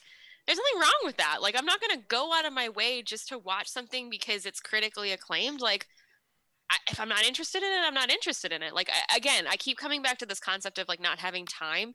But like, when I say I don't have time, like, I mean I don't have time in the in the sense of like that's not important to me, or or that particular media or that task or that thing is not important to me. If if it were important, I would make time for it. and that is fine but and i am probably being very hypocritical with this right now but at the same on the same turn you can't Mhm. then be like well somebody does care about this critically acclaimed movie or is looking for something more in depth other than just you know uh, 30 episodes of futurama that dwight watches back to back like people who are looking for more in-depth things you can't then turn around and be like why the fuck would they want that or like deride somebody for trying to find a deeper meaning in something Right. does that right. make sense as I well I don't Yeah. think I was doing that, but Mm. sure. I mean, you, not just that, but um, but or e- even if they, you know, even on the other side of that coin, and this is where I'm saying I'm being a hypocrite. Mhm. Like if people are into, you know, like the Mask Singer, fucking go nuts. That doesn't affect me at all. I don't give a shit.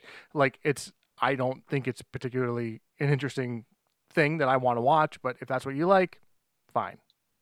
Even though I will I probably make that- fun of it in my spare time. I, I, I think that's just a human thing though. You like what you like and you take what you take away out of stuff and you when you don't understand why people like stuff, you get kind of I don't want to not defensive, but you get like because it, it's the opposite of yeah, yeah, yeah, yeah. That's that's exactly because I'm like you're not getting defensive because nobody's coming at you, but you you kind of have this like air of superiority where you're like, why would you watch that swill?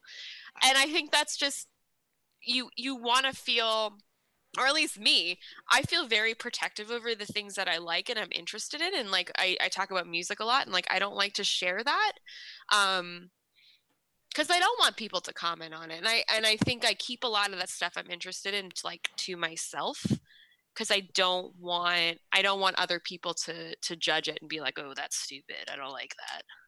I I think that's also like I think my my inner defense mechanism was like I you know, if you don't know how to talk about why you Mhm. like something, people are more likely to deride you for liking Mhm. it because Yeah. if you if you can't verbalize.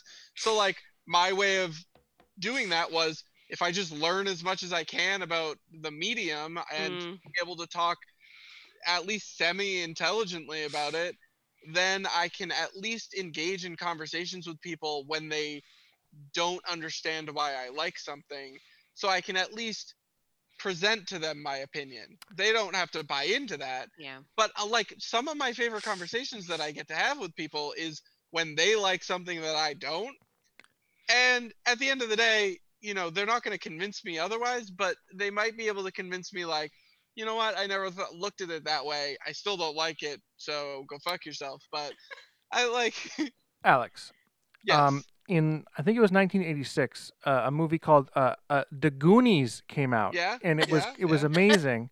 Um, uh, if uh, I would? I, I would happily do a full episode about the Goonies. Weren't we gonna do an talk about- episode about, to like talk about things we like and things we as in me don't like about it i would i would gladly do something like that because i found that the easiest movies to talk about for me are the movies i hate and the movies i love everything in the middle is really hard to verbalize why it's so meh you know mm-hmm.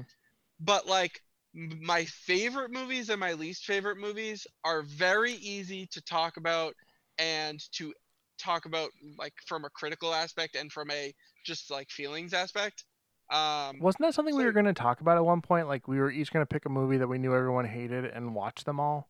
Yeah, we- we, we- were That was a Yeah, thought I- process at one point. I think I had I had recommended a um like a dissenting opinion episode.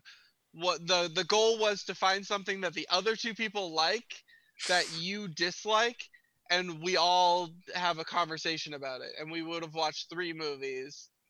But it was both it was mostly based on the idea of the Goonies. As most things, it all comes back to the Goonies. Uh, It- it with most conversations.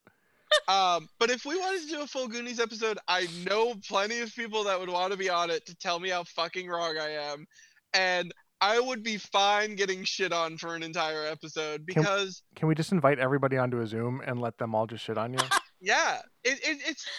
I just think it's fun to engage in a dialogue about things in general, as long as it's you know good-hearted, you know. I could not participate in that. I would probably cry. I get very frustrated when people ask me to articulate something that I I think it's when I don't feel strongly about it and Yeah. I'm like I'm just going to cry cuz I'm upset and frustrated cuz I have nothing to say about this. We we should have just you and Corey argue about Titanic because Wait, does Corey not like Titanic? uh yeah I don't, I don't want to out him in public but Whoa. Whoa, whoa, whoa. he Corey the man that gives pretty much everything anywhere between three and five stars out of five gave Titanic two stars. I'm sorry. I'm sorry. This is a formal call out to Corey. Uh, I'm pis- coming for pistols at dawn. wow. wow. Grab your second. We're going to duel.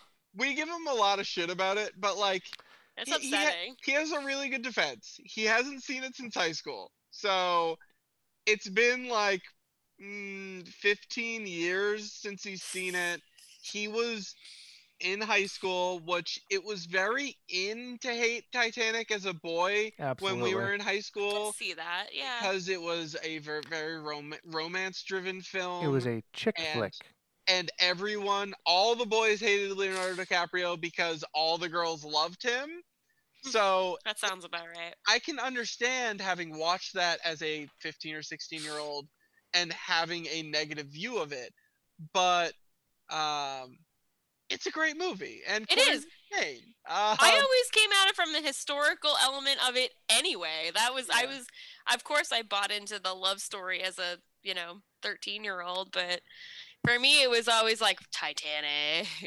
I wa- uh shipwrecks I was there for the 45 seconds of boobs. of boobs. uh, I was there were. for the. I was just there for the slapping of the hand, not even the boobs. I feel hand slap. I feel like Dwight is still there for the boobs. Like I, even you at 33 years old would be like, boobs. Nice. Listen, Nice. Kate Winslet is still as hot today Yep. as she was Fact. in Titanic in 1997. Fact.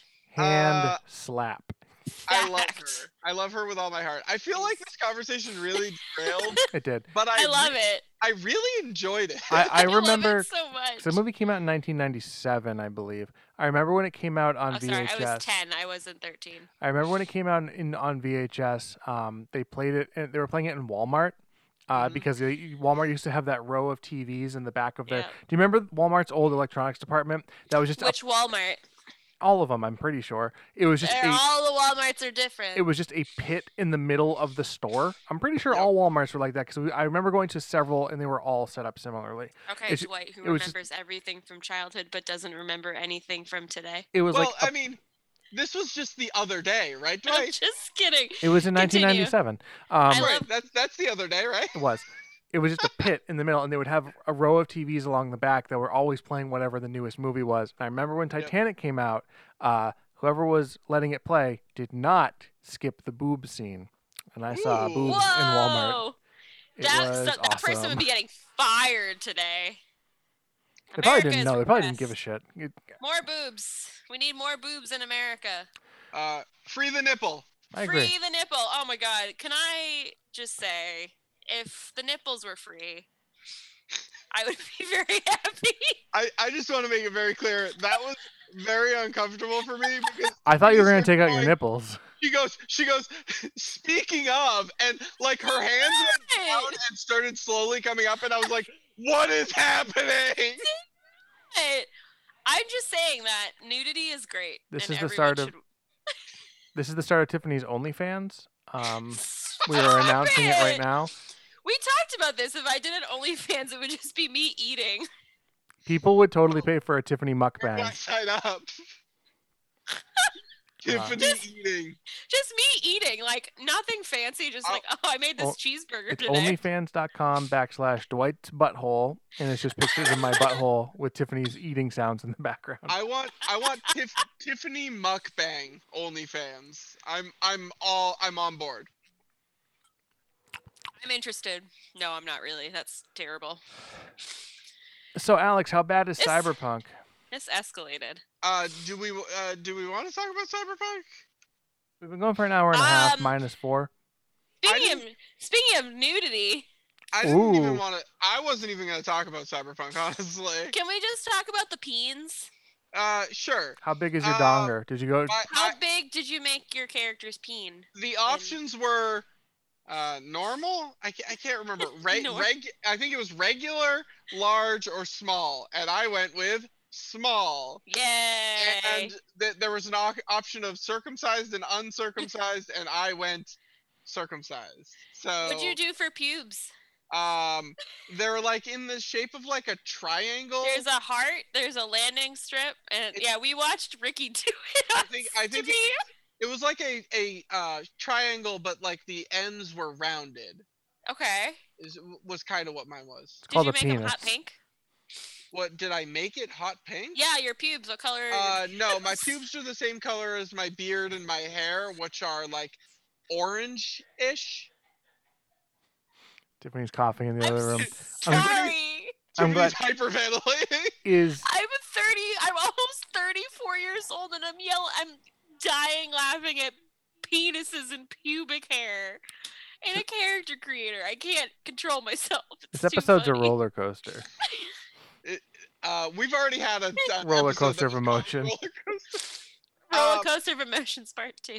I actually don't really want to talk about like a deep dive into Yeah. Cyberpunk because I've I've Just only played I've only played it for like 15 or so hours.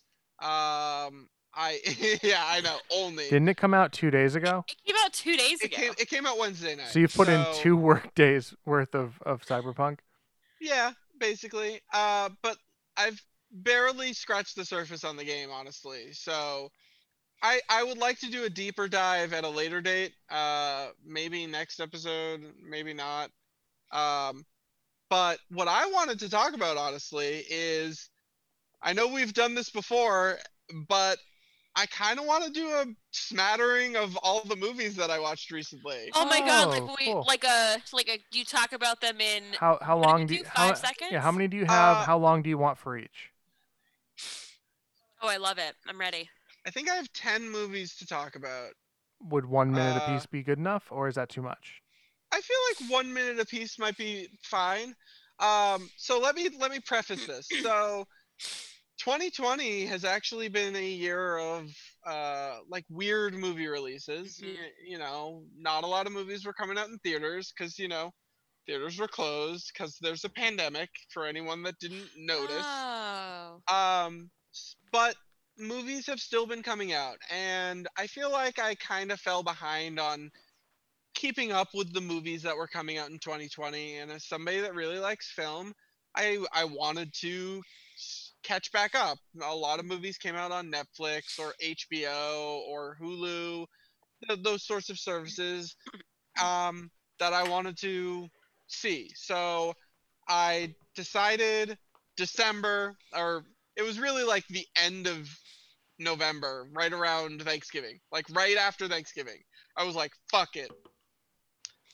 I'm gonna catch up on movies that I missed this year. So I would I tried to watch a movie a day, which kind of fell to the wayside. Uh, especially now that Cyberpunk's out. But I was actually doing a really good job of it, and I watched a bunch of movies that I want to talk about. Um, this will be, you know, one of my rapid fire things where I mention a movie, maybe talk about the plot question mark real quick, and then say watch it, don't watch it, good and not good, that sort of thing. You know, I'm, I'm it's kind of like giving recommendations to people rapid fire, just you know. Do you want one not- minute or thirty seconds? I feel like one minute might get really long. Like you might start Uh, feeling it for some of them. Let's go. Let's go with one minute for now. Okay. but that's a max. Like if if I move on to another movie, I move on to another movie. I'm not gonna try to fill an Mm. entire minute. Is that okay? Let's do. Could we do 45 seconds? Okay, 45 seconds. That's fine. I feel like it. I feel like that's more fun because I feel like if you're like, well, I'm just gonna talk about this next one. I feel like it misses the point of an Alex rapid fire. Okay. Nope. Nope. Nope. Here's what we're doing. Um, Okay. Alex, I'm not. Uh, you got five, ten movies. Ten Okay, movies. I think it was 10 movies. Hold on. One, two, three, four, five, six, seven, eight, nine movies. Sorry, nine, Nine. movies. Okay. Well, then this will still work. Uh, for your first movie, you will have a minute. For For your second movie, you'll have 55 seconds. Then you'll have 50. then you'll have 45. Then you'll have. Oh my god. It's gonna. Oh, I yeah. love it. and, Okay. uh, go. Uh, okay, so the trial of the Chicago Seven. It's a Netflix movie. It's based off of a real life story about a trial that was based off of a, a rally that happened in Chicago where there were riots. Um, it's actually a really good movie. I really enjoyed it. It's based on a true story. It's very relevant to things that are happening in our country now this year. I really liked it. Sacha Baron Cohen was great. Eddie Redmayne was great. Mark Rylance was great. The performances were amazing. It was well directed by, oh my god, I already forgot who directed it. I feel so much pressure right now. Has it been a minute yet? Uh, 30, 38 seconds. Uh, I told you this first one's gonna be so long. Who the fuck directed it? I know who directed it, and oh, I feel like an idiot. Um, watch it. It's on Netflix. Did I already say that? I feel like I already said it. Uh, who else was in it? I don't remember. Has it been a minute? This is my favorite segment. Time. okay, Hillbilly Elegy. Um, it's a movie about a guy that comes from ho- home from college because his mom is in the hospital. His mom is played by Amy Adams. His grandmother is played by Glenn Close. It's kind of a three generation thing. It's about it's kind of about growing up. It's about uh, how your family doesn't define who you are. Your parents can be different than you. It's not the best movie, but Glenn Close and Amy Adams deliver really powerful performances, which is kind of what I came away from with this movie. It's on Netflix. Watch it if you have a chance, get, I guess. Didn't Ron Howard direct it? Uh, yes. Yeah. Uh, watch it if you have a chance. I wouldn't put it at the top of your list, but it's not bad. It's definitely worth seeing at some point, but you can't see the face I'm making. Time. Uh, Run. Run is a Hulu movie starring Sarah Paulson, and I can't remember the lead girl. She's like a new actress, and I feel bad for not knowing her name. It's about a girl who is born with all these diseases and how her mom is really protective of her. It's like a horror thriller ish, very Stephen King feeling. Fucking amazing. Really well done. Really uh, suspenseful. I was on the edge of my seat. It the time flew by. Highly recommend it to anybody that Mhm. likes that sort of genre movie. Uh, Sarah Paulson is amazing. Uh, am I done? From the same guy that directed Searching, I think. Time. Oh, okay. Uh, Unpregnant. So this is a movie about a girl. It's a comedy, kind of like uh, Booksmart in that same vein. It's about a girl who gets pregnant and wants to get an abortion, but the closest abortion clinic that will allow her to do it uh, anonymously under 17 is in New Mexico, and she lives in like Oklahoma. I don't remember. I can't fact check that right now. I don't have time. Uh, and it's a comedy where her friend or old ex-friend it drives her to New Mexico. It's kind of like a road trip buddy cop, buddy cop, buddy comedy. Um, it's really good. It was really uh, emotional. I loved it. I almost cried at the end. It was really, really great. Uh, I, I, I don't know what else. Uh, Enola Holmes, uh, Millie Bobby Brown is uh, Sherlock Holmes' little sister. It was great. Henry Cavill was in it as Sherlock Holmes. It was a fun little, like, Sherlock Holmes light, you know? It was about a younger detective. It was a fun little mystery. Uh, Millie Bobby Brown was amazing. I fucking love her, and I want to see more of her acting chops, you know? I want to see her do just everything, honestly. I want to see more in this universe, too. It's on Netflix. Oh, God. Dwight creeping up on the mic scares the shit out of me. Time. Uh never rarely sometimes always is surprisingly another abortion movie about another 17 year old girl that gets pregnant. Uh but this is a drama like a hard drama. This one's really depressing and really heavy.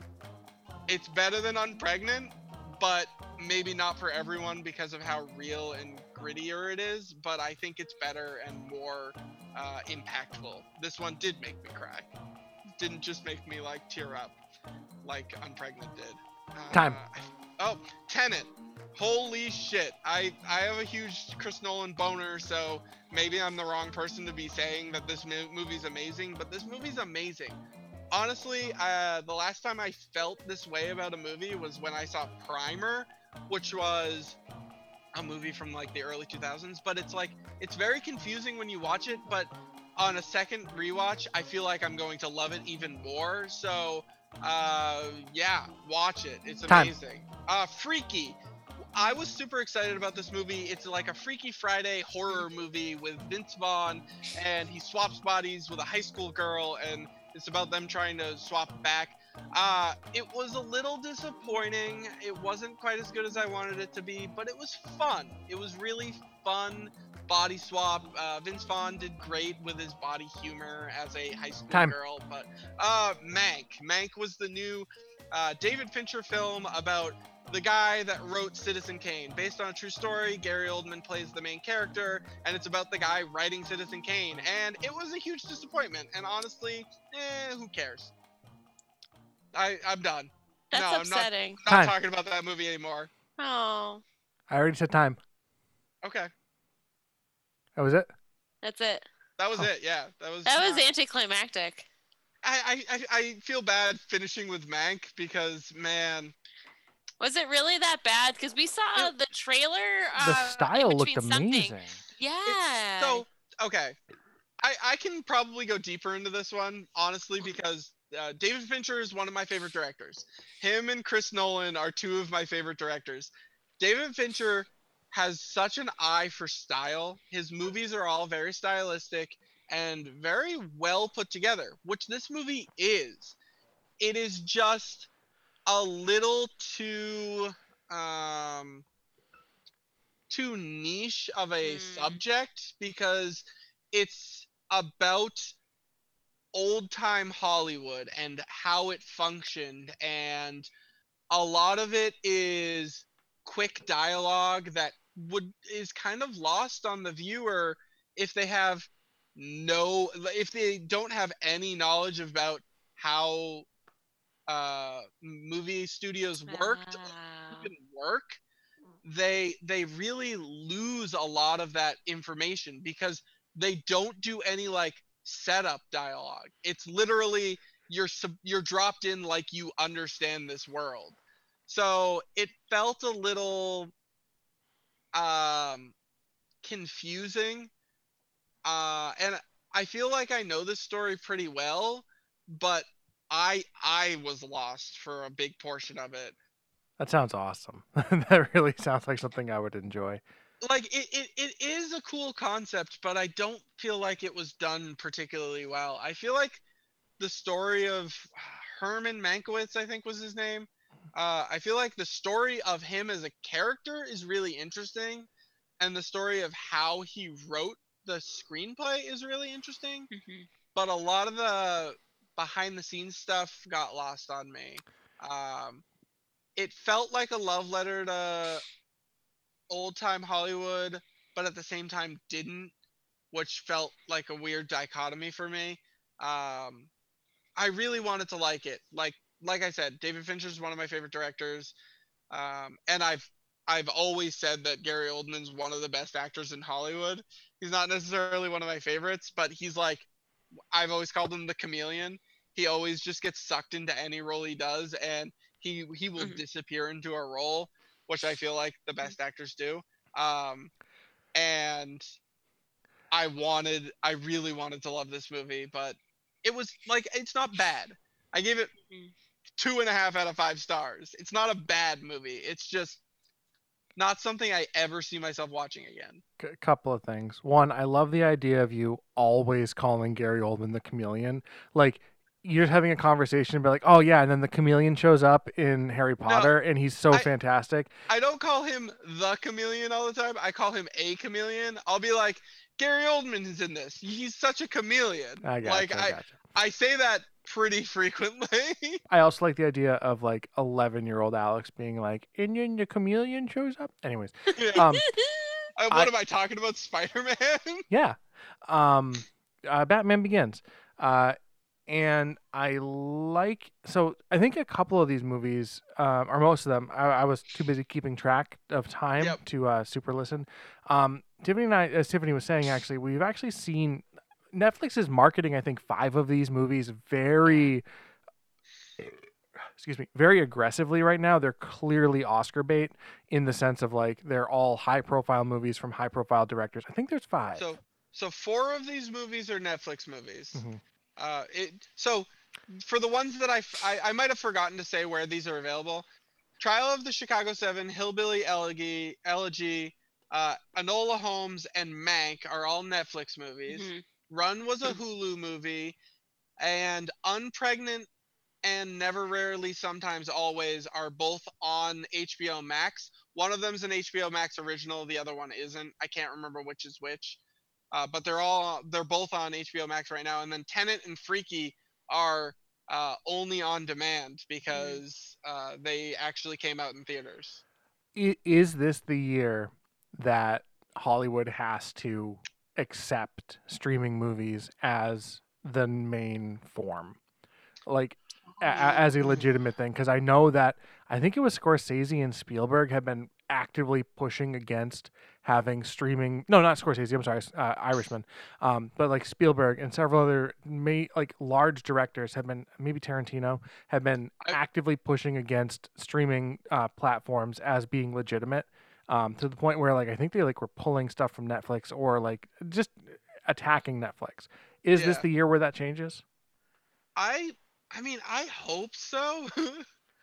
I like I hope eventually that the the stigma of being a streaming or direct to streaming movie is broken and I hope that uh, Warner Brothers breaks it. Like they're doing a, a huge thing with direct to HBO Max releases that that will be in theaters and on HBO Max same day.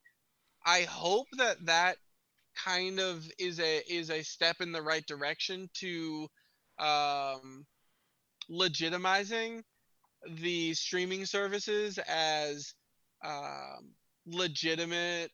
I feel like I said I said legitimate too much, and now the word sounds weird to me.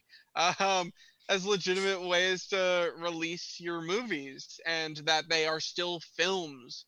You know, uh, I've I've always thought it was weird that people draw a line. I do understand the idea of saying like you need to see this movie on the big screen because some movies honestly need to be seen on a gigantic screen with like blasting music in your ears. But that doesn't mean that the movie is any less good when you see it on a home entertainment system. It's just maybe a, a better experience in a theater, you know? A more uh, immersive experience.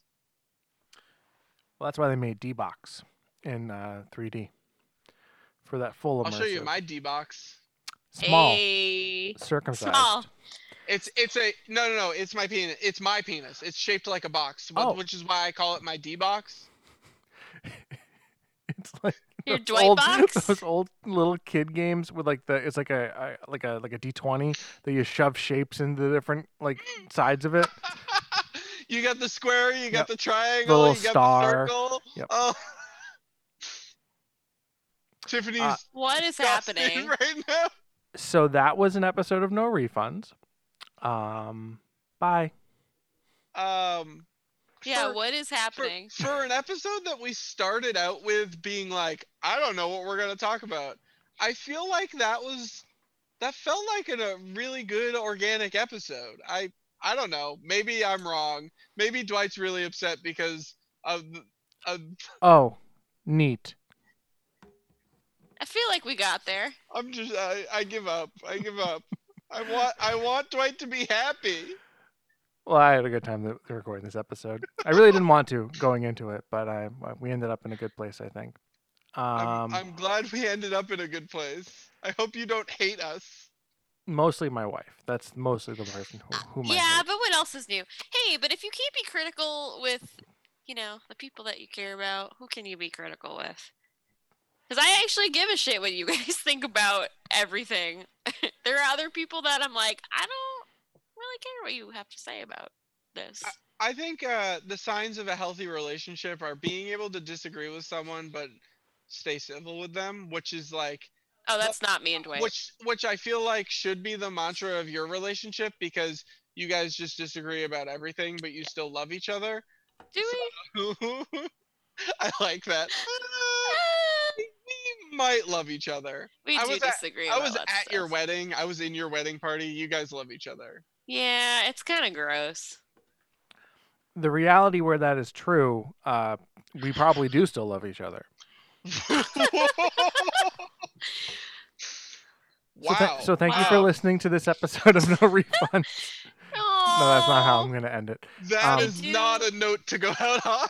Yeah, I do think you're cute. So what do you want for Christmas, Alex? Um, what do I want for Christmas? I want, I want you guys to stay in love. Okay. Here's I your won't- holiday. This is where Hope Mike goes, you enjoy it this time. something, something. she's, she's going to stay together for the kids on our ass. Dwight- That's Dwight just goes. Dwight just goes. But realistically, what do you want? Yeah, for but seriously, because the papers are already in the mail, so Um, it's Christmas Eve, and I've only wrapped two fucking presents. It's Yeah, Labor well. Day, and my grandpa just ate seven fucking, hot dogs. hot Is that the dogs. one? Yep, Yes. yep. Hey, I shit, shit, shit. wanna it's fuck a always fucking pirate. fuck a fucking pirate. I've been playing a lot of Magic cards lately. I've been enjoying that. Yeah, I know. I've seen. You're like, oh, I'm so busy. I'm working, and every time I come into the office to check on you, you're playing fucking magic cards. Uh, how often is he masturbating while playing MTG Arena? Zero, but he's always playing. He's like, oh, I just got so much stuff to do, so much work to do, and he's never doing it when I walk in. I know he's doing work, but every time I walk in, he's got magic cards. I I like the idea that he hears you walking in and alt tabs from work to MTG to make you think that he's never working. It's like the opposite of what anyone else is ever doing. It's like, oh yeah, like I'm I'm like my students. It's like I'm playing Tetris. Oh my god, Mr. A is coming up behind me. Got an alt tab over to my work, but Dwight's doing it the The exact other way. opposite. I, the I way. that's my mind canon. I'm playing a, a, a red aggro deck right now in standard, and I made it to silver. Uh, silver ti- this year. I'm happy. Every time I hear about red aggro decks, I think of my uh, Gohan anger deck that I had, which is kind of the same. Uh, it's as close to a red aggro deck as you can get in DBZ. Yeah, because you're like you're speeding towards one win condition. Right. Yep. That makes a lot of Um, sense. I missed the DBZ card game. I really liked it. I I'm miss sad they when we were friends. That was at the beginning of this episode. No, I'm pretty sure we've slowly become friends over the course of this episode. That's true. That's true. I think at this be- the beginning of this episode, you hated me and didn't want to record a podcast with me. I, Same for I me. was think- planning on asking you to leave at the end of this one, but you you managed to dodge the bullet this time. Wow. Was it when I agreed to do a Goonies episode? I don't know. Are we gonna? e- Are we ending this episode, or are we still gonna ramble? I don't know. Uh, I, I didn't want to end it. Well, you guys said you didn't want to end it on the depressing note of um, divorce. No, I don't Uh, want you to. T- no. So, so uh, this has been an episode of No Refunds. I would like to, uh, no, no, no. Uh, email us at no refunds at gmail, uh, no refunds podcast, all one word, at gmail.com. Uh, we have an Instagram and a Facebook. Um, And and the song you're hearing, the song you're hearing right now is uh, "Time Trials" by Hyper Potions. Thank you, Mhm. Hyper Potions, for the song. You guys are great. I love you with all my heart. uh, and uh, yeah, I think that's it. Uh, thanks for listening, and we'll catch you guys next time. Bye. Bye. See ya. Guys, I got to do the sign off this time. You did well. Dwight You did didn't say really good. bye though. Bye. No, he said see ya. Thank you. That was great.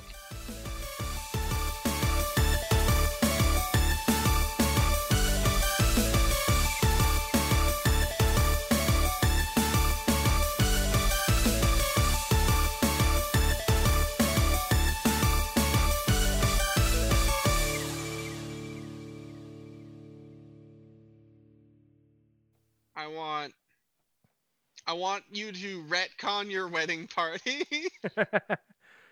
Come out formally and say, That's what I want for Christmas. oh, we should just like start editing you into all the pictures and just like fucking gaslight people into it. Like, don't you all remember? And like, we'll do it with our video too. Like, we'll we'll get you over here, or just shoot some green screen footage of you standing on a, on on on like on like on the side, so we can get like your profile, and we'll we'll mean, put you into the video. Sounds perfect. We'll we'll I deep love we'll that. deep fake you onto Brian. Why am I so tall? It was I before love it. it was before the surgery.